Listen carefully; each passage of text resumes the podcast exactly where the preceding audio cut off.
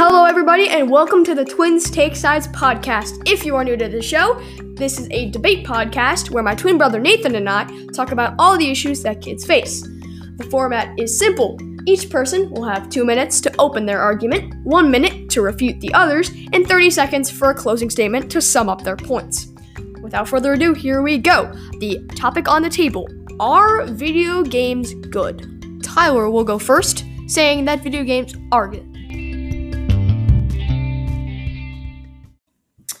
Video games have always had a bad rap. They'll hurt your eyes. Play outside, it's better for you. Well, what if that wasn't entirely true? Video games can have amazingly positive effects. Gaming can help those suffering from addictions or craving decrease the intensity of their desires.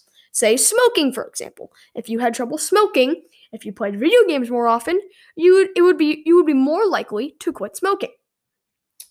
They can also potentially help those who have multiple sclerosis with balanced and improved cognitive function, basically, curing a long, rampant disability that is prevalent in many humans just by playing video games.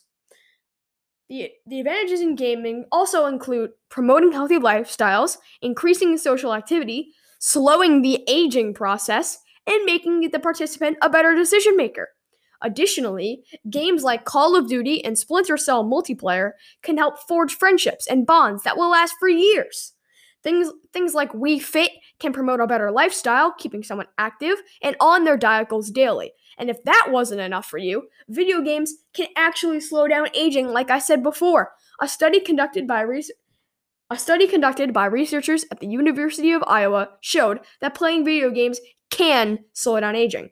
The study had 681 healthy people aged 50 or older play 10 hours of a certain video game for 5 to 8 weeks. And what they found is it seems performing any task that requires exercising your mind will help it stay sharper, and that includes video games. So, video games, they've always been portrayed as evil and bad, but actually, they help more than they hurt.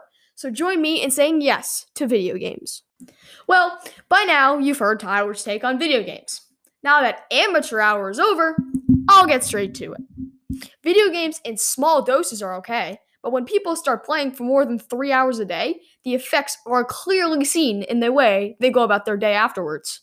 Video games are usually used as a form of entertainment, but sometimes some toxic kids, as well as adults, can take shots at people in a variety of different ways, the most popular being curse words. And the consequences don't stop there. According to the American Psychological Association, or the APA, there is a strong link between aggression and gaming. Research also demonstrates that the addiction can lead to emotional insta- instability and sensitivity to aggression.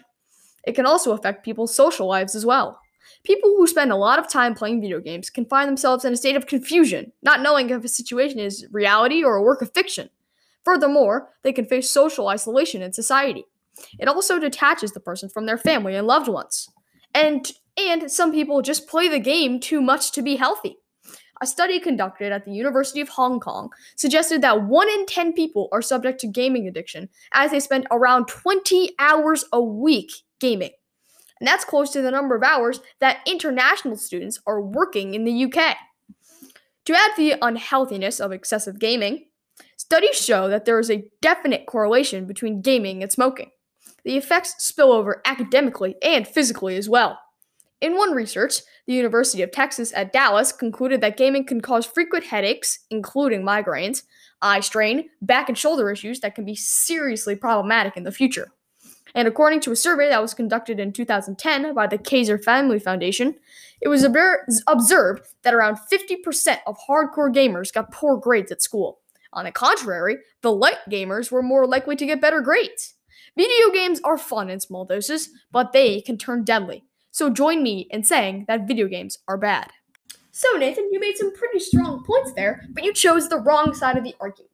You said that there are negative connotations for interaction across video games. Well, you can tell over half the teens in the country to just give up the friends they've made over video games.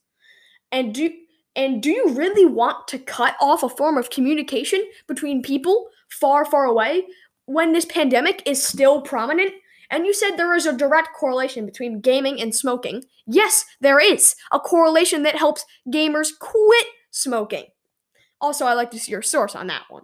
And there is a and there's also a direct correlation between video games and living longer. Who doesn't want to live longer?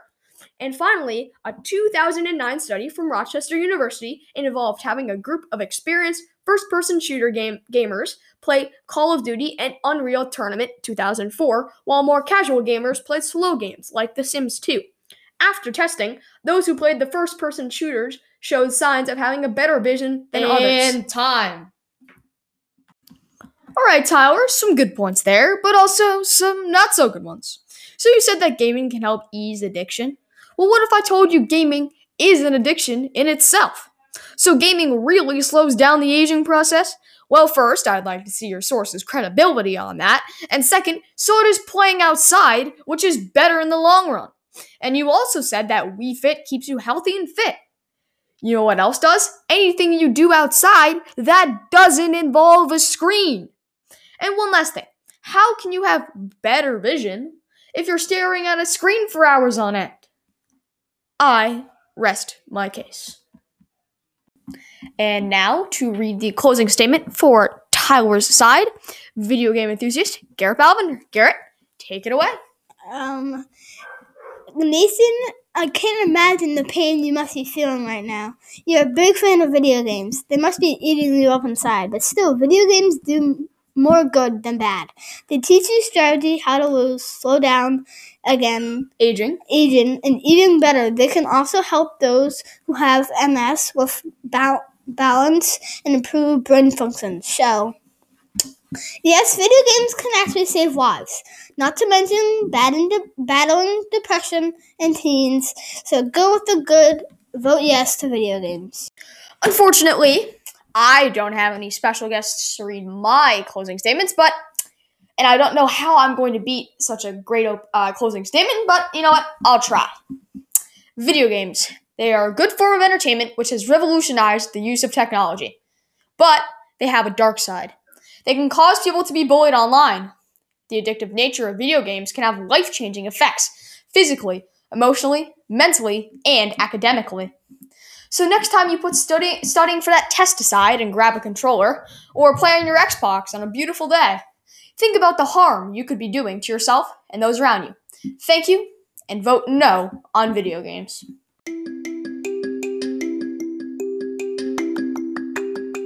And that does it for our, third episode. We are so happy that you guys tuned in. If you guys want to weigh in, I mean, you guys already know where Nate and I stand on this issue, but if you guys want to weigh in, go to our website at Twins Ta- Take Sides and you can vote, you can show your response, and let us know how you feel.